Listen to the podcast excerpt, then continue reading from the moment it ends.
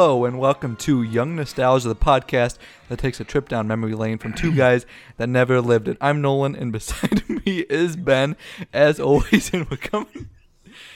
I knew it was going to happen.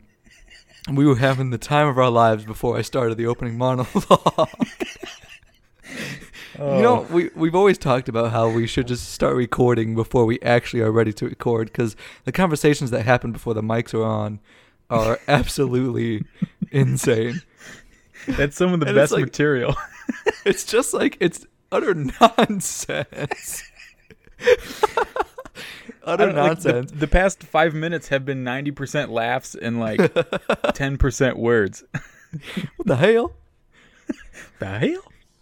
We've been, so since we're talking about rough, tough guys, and especially we're talking about Clint Eastwood today on episode 37, go ahead, make my day. We've been talking about kind of those old spaghetti western, like really drawn out voices, more exaggerated, exa- like of course, but um, it's it's been a trip. We, we're having fun. Anyway, Ben is beside me as always, um, and we thank you for joining us. We talk about our passion for the past while being young at heart. How you doing, dude?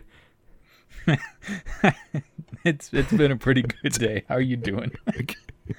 Not too bad, man. I wanted to take a second to talk about talk about life. You know, Um, because o- within the okay. past within within the within the past couple of weeks, life has given me a couple strokes of luck. So I was listening to the radio, run a couple comedy tickets to one of my favorite comedians, Brian Regan. Man, I was the tenth caller. I was the tenth caller, and I think what was so funny is that I looked back at like my history of calls. I called ten times in a row, and it made me think: Am I the only one that listens to this radio station? Oh my god, that is that is awesome. That's I know fantastic. it was. I. I it was one of those things that I saw it and I kind of scratched my head, but then I was like, "Hell, I won two free tickets, so I'm all right." But it was I probably thought it like was funny. The, the fifth or sixth time you called, they're probably seeing the same number and they're like, "Hey, no one else called. This guy's probably gonna win, but let's see if he'll actually call ten times in a row." Four more times.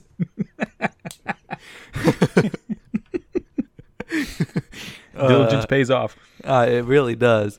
Um, anything anything happened to you that was kind of funny? No, like ever in my life or like the past week. oh, I'm sure. I mean, you and I live together, so I know funny stuff went down.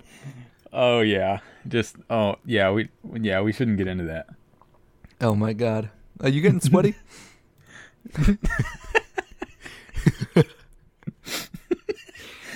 Uh, some pre pre recording. Uh, kind of God. going back to that. Nolan's sitting there in his in his wife beaters, glistening biceps. But I have pants on today. To be honest, last week I did not have pants on when we recorded. yeah, well, I think to make it even better, I think you were still in like your. It wasn't a dress shirt, but it was like your work shirt, but you just had no Yes. pants on. Yes. It's like sitting there for a job interview, like a video job interview with a suit Yes. and tie, and you're not wearing Just any pants. Skyping it. Oh my. All right, so this is episode 37. Go ahead, make my day. We want to give a couple shout outs. If you guys have heard or are currently listening to The Way I Heard It by Mike Rowe, go back um, into his repertoire, and he actually had a short little stint of an episode for Clint Eastwood um, talking about uh, a moment in his life where he was still part of the military and he was on a plane and it went down in the ocean, and um, him and his pilot uh, had to swim two miles away. Actually, you know what? I shouldn't actually be talking about this. Go check out the episode. it's fantastic. He kind of Yeah, he he's kind getting a of narrates plug it. on this one. Yeah, he narrates it in the ter- in like ways of Paul Harvey, um, and you know, kind of s- dropping subtle hints along the way, and then not until the end. Um, you find out who it is, and it's great because the episodes are just like ten minutes long, and you know he kind of banters for about five minutes in the beginning of the episode, which is what we're doing now. Um, and if you enjoy what we just did, then go check it out. Well, you know, g- going along with that really quickly, it's I feel like a lot of the people who like what our show is and enjoy this type of thing probably also know who Paul Harvey is. Oh Um, yeah, yeah. Uh, maybe not necessarily pe- listeners outside the United States, but listeners in the United States probably are familiar with Paul Harvey, and you know if you really if you really like that style of uh, of radio show or some or uh, just what he talked about in general, then definitely check out Mike Rowe. Um, it's he, he that's how he explains his own show in the very beginning is Uh-huh. you know kind of going back to Paul Harvey and wanting to kind of recreate that in podcast form. Yeah, yeah. And now it's time for the rest of the story. Good stuff. Yeah, except now it's Okay. that's the way I heard it. That's the way I heard it. Anyway, that's the way I heard it. Uh, all right, so we're gonna actually get into our show that we came here to talk to you guys about. Uh, Clint Eastwood, man. Um, so I mean, I kind of typed up. I tried to use my you know English journalism skills and typed up a little intro for our our buddy Clint. Check this out. Let me know how I did. Uh, Clint Eastwood, an American actor, director, producer, as well as political figure, um, carved himself into the Hollywood legacy with his gritty portrayal of um, um, ambiguous characters as well as his on screen, no BS attitude. Uh, Clint became a regular household name from his stint in spaghetti westerns, so called as they were filmed and produced by Italian director Sergio Leone. Eastwood would later um, not stop there as his career grew to include roles in military dramas such as Kelly Heroes, Where the Eagles Dare, as well as Heartbreak Ridge. He would go on to do um, famous stints as Dirty Harry as well, um, which I know a lot of his famous quotes kind of kind of fringe from that, which is awesome. Um, and then also as well as doing, um, you know, directing things like. Uh, acclaimed films such as Invictus and American Sniper, as well as Gran Torino back in 2008. So he has a very colorful career, um, both on screen and off. And uh, we're excited to dive more in and let you know kind of where he got his beginnings, what happened in the middle, and where he's at now. What do you think? How's my journalism skills on that one? That was it, it was pretty good. It was very uh very deep, very very meaningful. I thought you were about to say very mediocre for a second. I wouldn't do that. Oh, turn off the mic and you will. Uh did you use like thesaurus.com a lot? No, man, came straight out of this big old brain of mine. Oh, okay. Okay. He, he doesn't believe me. Okay, all right. Moving on. All right, let's move on a little bit into uh, Clint Eastwood's early life. Uh, Eastwood was born May 31st, 1930, in San, Fr- San Francisco, California. San Francisco. Uh, he was nicknamed, uh, early on, he was nicknamed Samson due to weighing 11 pounds 6 ounces when he was born. That's insane. Yeah, it was like the nurses of the hospital nicknamed him Samson. Yeah, that's like a football filled with concrete. D- That's what I think of, like a baby weighing that much. Okay, we're just gonna stop it right there. All right, whatever. I thought it was a good analogy, but okay. no, no, no, no. It was good. My mind was, um, never mind. Oh yeah, okay. You're going somewhere else. okay, whatever. All right. His family often moved during his childhood as his father worked jobs along the west coast. They would soon settle in a wealthy part of uh, Piedmont, California. Piedmont. Wow, I butchered that. Piedmont. Piedmont. Piedmont. Pet, uh, Oh Piedmont, my California, where they owned a swimming pool and had separate cars for Mr. and Mrs. Eastwood. Uh, Which is very interesting because at that time, you know, that, that kind of thing was not really seen very often with having a swimming pool in your own backyard, two separate cars for your parents to go back and forth to work or wherever they need to go. Um, they were Yeah, very, was- very was a- well off. Yeah, that was just, I mean, something that's pretty normal now. I mean, you have multiple cars and a swimming pool is, you know, you, you just got to look down the street and probably half the houses. are Yeah, that's like that's Two like cars in the driveway and a swimming Yeah, pool. That's suburban suburban American life now. Yeah, back then that was quite a uh, quite a status symbol. So shortly before he was to enter Piedmont High School, he rode his bike on the school sports field and tore up the turf. Um, and this kind of led to him uh, being asked to not enroll. So in in lieu of that, he ended up in attending Oakland Technical High School, uh, where he was held back due to poor academic scores. Um, and at this time he was scheduled to graduate in 1949 as a mid-year graduate, although it was not clear if he ever did. Yeah, So- I know. I don't know. I, I kind of I like I like these kind of backstories uh, of famous people that you don't hear all the time. I mean, so many people don't.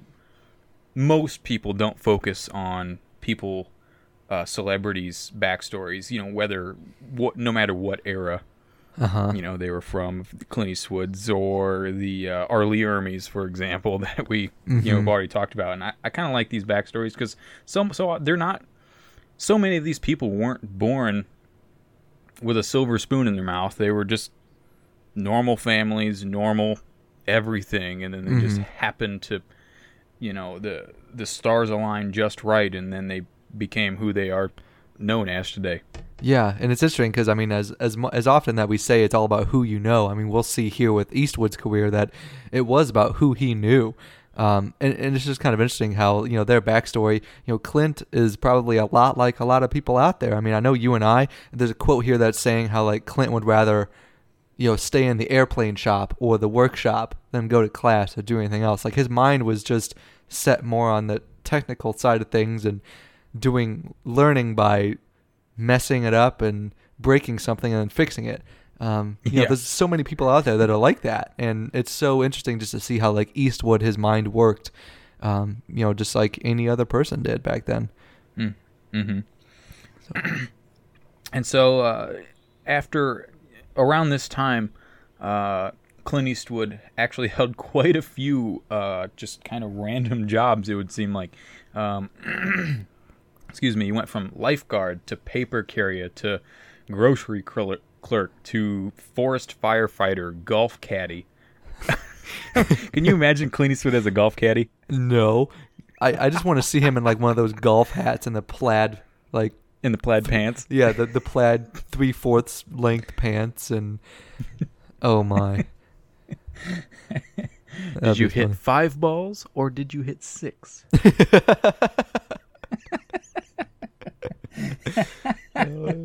he attempted to enroll in Seattle University in 1951, but was subsequently drafted into the Korean War.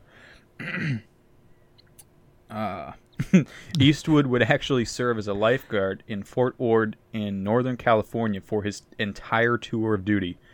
Uh, and it was there the kind of interesting rumors around this time that he was actually uh, romancing the daughter of an officer on the base.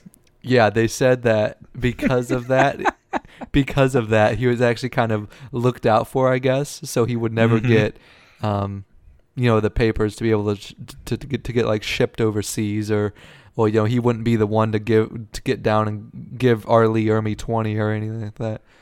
yeah, imagine that. that, Imagine you know, that. involved with the daughter of an officer, and he, you know, ends up getting a pretty gravy job. I know, right?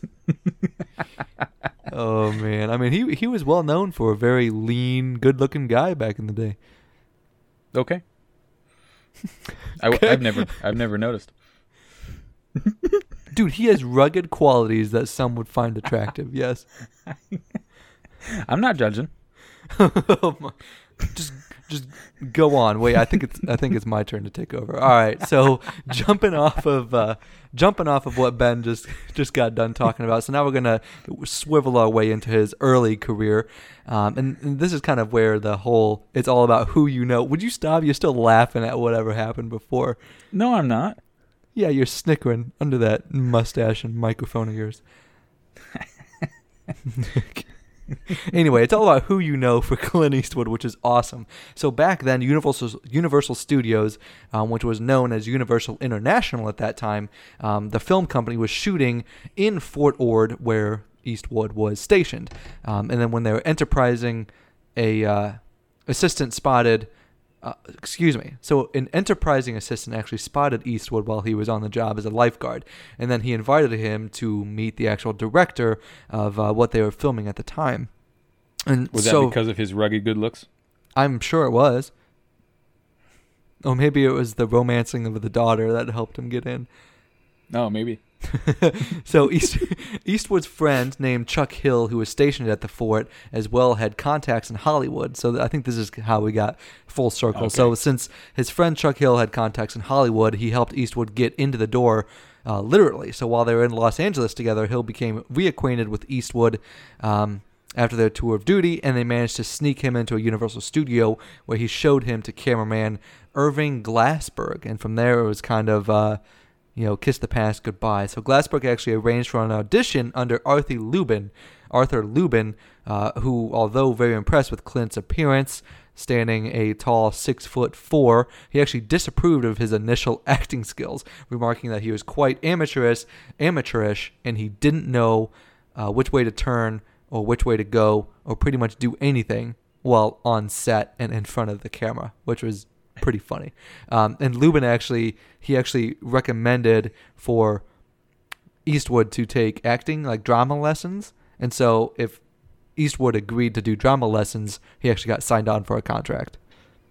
Right, and you know, you, you think that it's funny now that someone like Clint Eastwood, you know, first audition had no idea how to act, but he wasn't an actor leading up to this. Yeah, You know, so it's I, I mean, you can't really fault him too much because he just kind of randomly gets an opportunity to go to an audition, even though he's not an actor.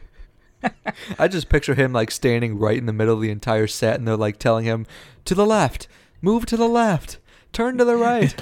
I don't know what to do with my hands. yeah, yeah.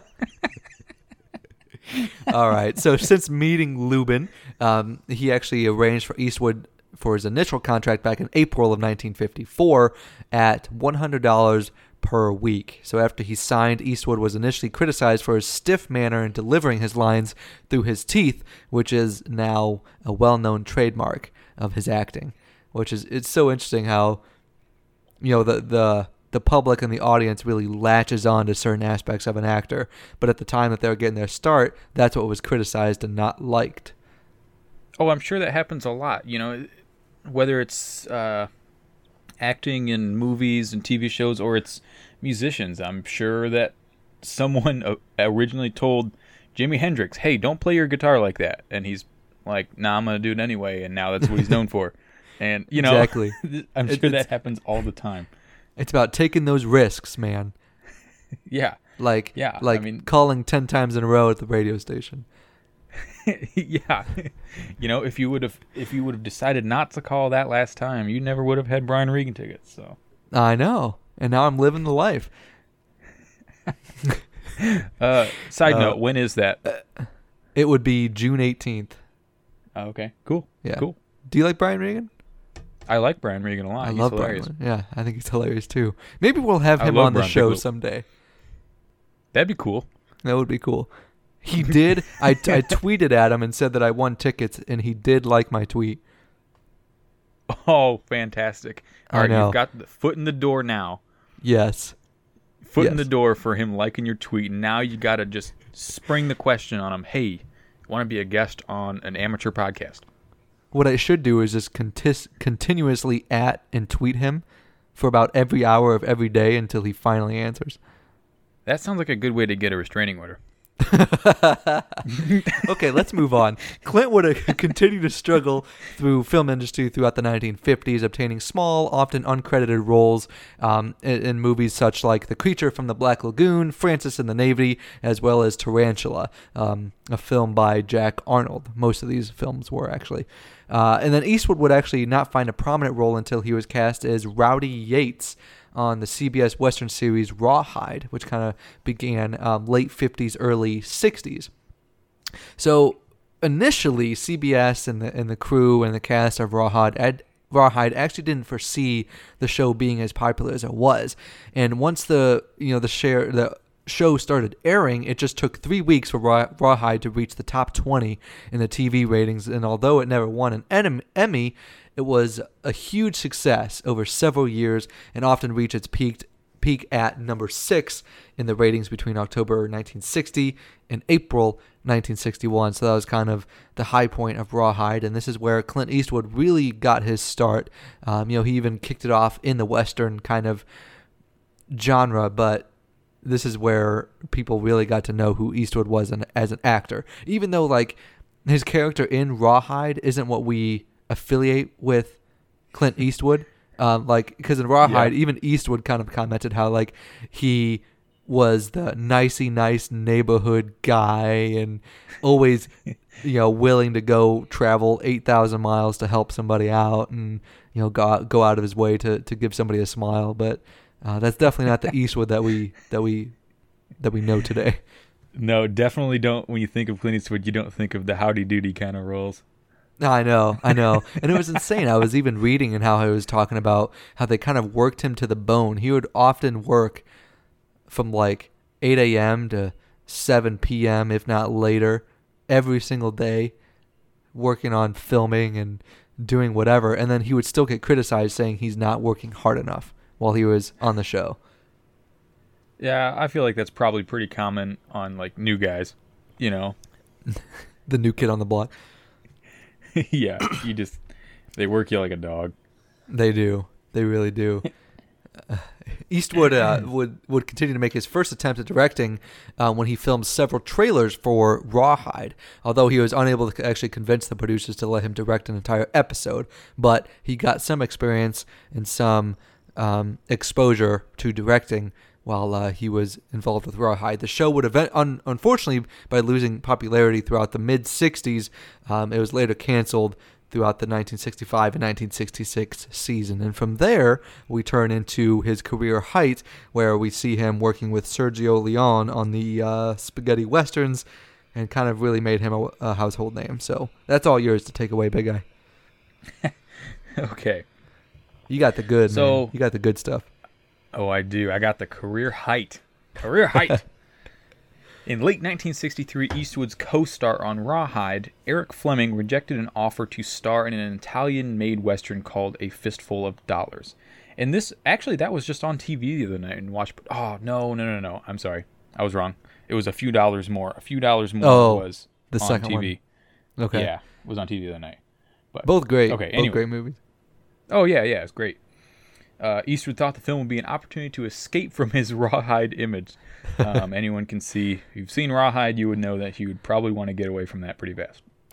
Eastwood signed a Eastwood signed a contract for fifteen thousand dollars in wages for eleven weeks' work, with a bonus of a Mercedes uh, Mercedes Benz upon completion. Which That's I think was hilarious. Yeah, I love it. I love it. Where it's like, yeah, if you actually make it all the way through, we'll give you a car. Yeah, I don't really see Clint Eastwood as being a Benz kind of guy, but you know, whatever floats your boat. He probably just sold Uh, it. Oh, that's true. That'd be genius. Yep. Eastwood was an instrumental in was instrumental in creating the Man with No Name character's distinctive visual style, and although a non-smoker, Leone insisted Eastwood smoke cigars as an essential ingredient of the mask he was attempting to create for the loner character. Uh, Eastwood would continue to make his mark in the Western cinema- cinematic world by reprising The Man with No Name in For a Few Dollars More, The Good, the Bad, and the Ugly. And, wow. uh, Take two. for a few dollars more and The Good, the Bad, and the Ugly. Clint would stay a recognizable face as a Hollywood tough guy by taking on roles in Hang 'em High, uh, military films, as well as Dirty Harry. Um, and that's really kind of around this era is where we start to see more of the of his directing side. That's when he started to transition a little bit, less out of acting, more into directing Yeah. and and this is this is kind of funny. Um, this would be totally weird to see. Uh, Easter Eastwood was actually offered the role of James Bond, 007 James Bond, when Sean Connery declined to continue. Um, and Eastwood he ended up declining, but he would. I don't know. That'd be a weird. Can James you Bond. imagine? That would be a very weird James Bond. And like, you know what? He he I think he declined it pretty quick even though like let's say if the character of James Bond was, you know, based on, you know, American secret spy CIA stuff, he probably would have taken it. Mhm. But uh Eastwood actually declined in terms of he felt that, you know, James Bond should be betrayed by an English actor, which a lot of people probably were happy, I think, that he did decline the role because I think can you imagine the way that the James Bond films would have just been so different if Eastwood would have been James Bond.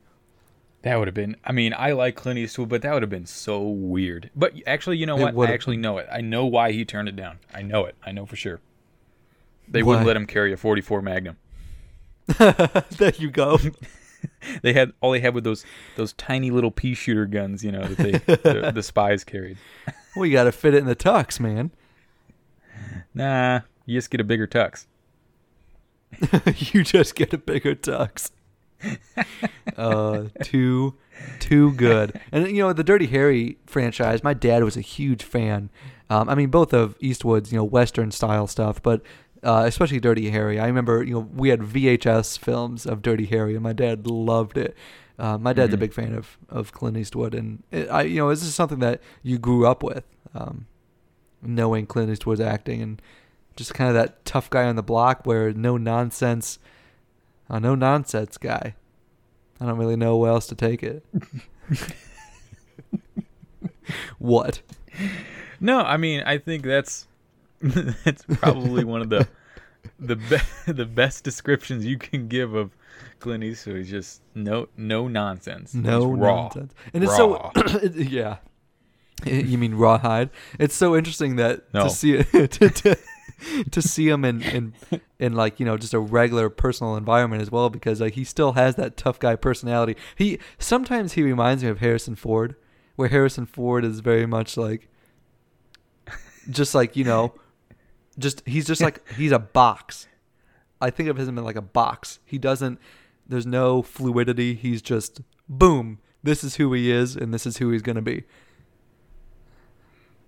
Wow, you got you got quite the the psycho psychoanalyst breakdown here. What do you think? How, how'd I do? no, that was good. That was good. No, I see where you're going with that. I can't really say I've made that distinction before, but yeah, I've, I've I can see where you're going because Harrison Ford does do that quite a bit. Where, you know, he might play kind of that that guy in a movie, and then you see him in an interview, and he's still kind of, you know, blank faced. yeah, yeah. Which makes him hilarious. Uh, okay, so we're gonna steer towards the ending of our show today.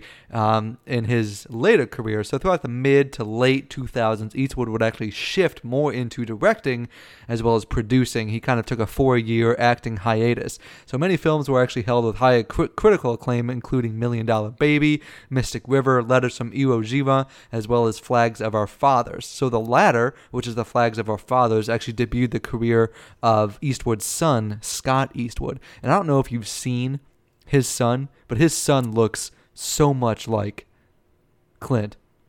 Oh yeah, I mean you it is insane, almost uncanny. you give him like a a woven poncho and a cowboy hat, and it would be like the same person. It would be, and it's awesome. it's so cool, and I mean, he seems very down to earth. Um, I, I, I think I think of him as more like a circle. He's still very straight and narrow, but you know he has some curves to him. What about a what about a pentagon? Like it's more circular but still kind of sharp cornered. There you go. What? Let's take an octagon, man. There you go. Okay, all right. I'm glad That's we a could good agree. split. yeah, compromise.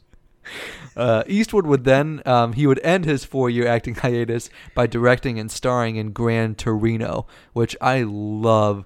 This movie. Oh, really? It's great, man. What? what I like I like Clint Eastwood, but that movie sucked. you think so?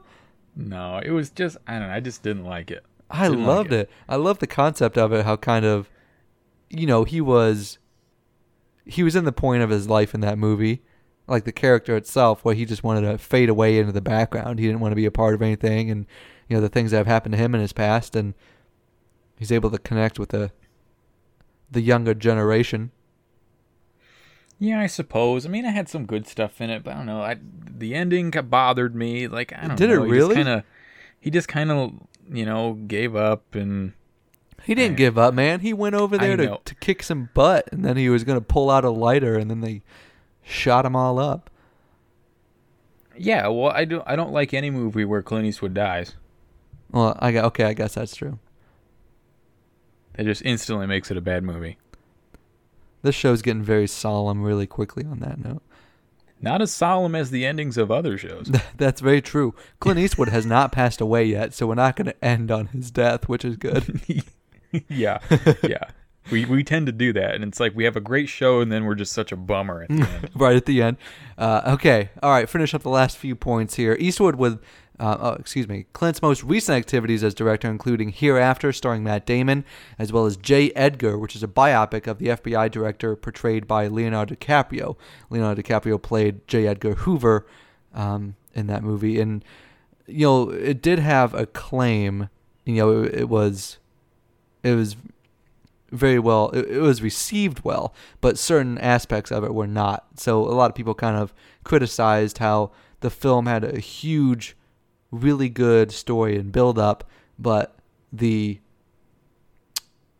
the way it was delivered didn't exactly give it the full gratitude. Oh, okay. I see what you're saying. I have not seen it, so I don't. I'm not sure.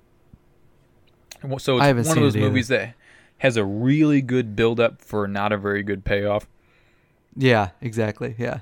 Yeah. You know, I, but, that, I mean, drives I, me nuts when it's it's all plot building, plot building, plot building, and then just kind of meh, nothing. yeah, I know, I know. I mean, I love I love Eastwood and the way he produces and direct movies. I really enjoy Leonardo DiCaprio. Um, you know what? I I definitely do want to see it. I just want to I just want to be able to enjoy it and say I saw it because I mean I think J. Edgar Hoover's a, a very cool public figure from back in the day, for sure. Uh, well, yeah, I'd still watch it. Which is kind of cool. I mean, I don't want to derail. We're definitely talking about Clint Eastwood, but the word biopic actually triggers something in my mind. So today they actually released the Trigger. full trailer. Uh, they, tri- they released the full trailer trailer to Bohemian Rhapsody, a biopic about Freddie Mercury, his beginnings, as well as the the success of Queen, and it looks amazing. It's coming out in early November. Have you have you seen this yet, or have you heard about this? No, I have. I have no idea what you're talking about, dude. You have to check it out. Anyone who's li- anyone who is listening to the show who has not heard of this yet, go onto YouTube or Google or wherever and type in Bohemian Rhapsody biopic trailer, and it is it looks so cool, really really cool, and I really want to see it. I'm excited. That does sound pretty cool. I will look that up. Yeah, and I think it's really interesting how you know the the modern times of the technology and stuff that we have and the stuff that we know. It's cool to see these kind of things coming about where you know they're doing a biopic of Queen. You know, I'm sure in however long they might do a biopic of like, um, like Pink Floyd or the Eagles. You know what I mean? It's getting to that point where it's like more. There's more tributes and and ways to bring entertainment but also history to the forefront of younger generations i think is cool as well as older generations can obviously can obviously connect with that. Yeah we're kind of getting to the point where there's still a lot of people who there, there's a lot of people who still like that music but they have no idea of they were not around when it was uh common when it was new when it when the when the artists were young. Well that i mean we're us included we're we're those people. Yeah yeah. Um, yeah. and we like so much music of people who are not even alive anymore. Yeah. You know and so it's, yeah i can see how that i can definitely see that uh, growing in popularity in the next few years especially if if this uh, queen uh, biopic movie is uh is popular. Yeah i'm excited. Anyway that was a little caveat. Back on point. This is this is my favorite thing I did during show prep to end this show. Check this out. So I turned, I kind of dropped in some Eastwood's favorite hobbies. So Eastwood is actually an avid golfer, owns um, Tehama Golf Club, and he is an investor in the world-renowned Pebble Beach golf links west of Carmel and um, Carmel, and he actually donates his time to charitable causes as well as major tournaments um, revolving around the golf world. And uh, yeah. just because Clint Eastwood is Clint Eastwood, he is actually a certified pilot, and he often flies his helicopter to the studios because he wants to avoid traffic. That is the most Clint Eastwood thing I think I've ever heard. I know, and I love it. I was like, this show has to end on this note. oh, that's fantastic. I got to back up also to the golf thing. Of all the celebrities, uh, you know, uh, anyone who's played any kind of role, uh, whether it was nice guy or tough guy, I just don't see Clint Eastwood as being like super into golfing. I mean, he was a golf caddy. I know. Okay, yes, I know he was a golf caddy. Well, I didn't know that until, you know, looking into this show. But I, I just don't. I can't see him out putting around in the golf cart with his fancy, you know, puffy hat, polo shirt, and No, plaid pants. what you he does is that he flies his helicopter around the entire course. He doesn't put oh, I think he, has like a little mini, like ultralight helicopter. Yes. Like it goes from hole to hole. yes, Genius. at least Genius. at least that's what I like to picture in my head. Yeah. I'm not gonna look into it because I want to. I want to picture that. You don't want to be disappointed. Yeah. and that's a wrap. Thank you guys so much for joining Young Nostalgia here um, while we continue continue our journey through retro pop culture. As always, if you enjoy the show, leave a kind review on Apple Podcasts or wherever you listen. And if you have a, uh, you know, obviously, if you you know want to say something to us, if you want to give us a shout out, please, please, please review us. It's great to be able to grow our audience, and it also lets us know that you like what you're hearing. Um, and if you got a future topic or you'd like to talk with Ben and I as a guest on the show, give Ben and I an email at youngnostalgia2017 at gmail.com. This was episode 37. Go ahead, make my day. Absolutely, completely fun. And I can't wait till next week. We're going to talk about the Duke John Wayne, finishing up our short little stint of tough guy, rough around the edges. Um, short little series here on Young Nostalgia, but uh, I, th- I think it's been great. You know, I, I was thinking about this um, since I won those free tickets that we started out the free show. We should actually do kind of a short little series about like comedians, like stand-up comedians. We can pull in like John Jerry Seinfeld in there, and you know what I mean. Oh yeah, I like that idea. We could get fun. some uh uh going we could go back a little bit older too, do some like Bob Newhart Oh, kind of yeah, stuff yeah. and cuz he was real a lot of people a lot of people now like people our age have no idea about Bob Newhart and he's super funny. Yeah, My no, I goodness, agree. I think funny. I think that'd be great. I think that'd be Um, great. Yeah, a good idea. Mental make a mental note of that even Uh. though I know we'll forget. No, we won't. we always do. Anything else, big guy? Nope, nope. That was fun, and I think uh, I don't know about you, but I think we've saved the best for last with wrapping up on the Duke. Um, that's gonna be a a really fun show. No, I agree. I'm I'm really looking forward to it. It's gonna be awesome. I'm a John Wayne guy through and through. If there's a John Wayne movie on TV, there's no reason ever to turn a John Wayne movie off. Unless there's Star Wars on the other channel. Oh, you got me on that. no, I'm just kidding. You don't have to make a choice. What That'd you do, a tough decision. what you do is Two that you- TVs, you- picture in picture. yeah. Well, there you go. Or you just DVR the other one. Fair enough. The, Fair the- enough. see, the best part is, is that like you know I, we don't have cable right now 'cause- just because we don't need it. But it's like you know when I was back home or whatever, there'd be a movie on that I know we own, but you always watch it on TV. And my mom was always like, "Why? You own it?" It's like I don't know. It's different. It's on TV right now. I'm not gonna just not watch it. Well, you get to think about it, too. It really stinks to watch movies on TV. Really stinks. It 'cause The commercials and all that junk. But they give you built-in snacks and bathroom breaks. Yes. Oh my God, you're right. I know. I know. See, I think that's just I a love it. reason. I I think that's just a way that my subconscious rationalizes being too lazy to get up and put the DVD in. Oh man, I absolutely love it. All right, we should probably wrap this up. We've probably rambled on about stuff other than young nostalgia for uh, a good amount of Most of the show. Most of the show. uh, as always, thanks so much for joining us. And uh, what we say here on Young Nostalgia always goes like, Keep the bottles empty and the ashtrays full. "Take care, everybody."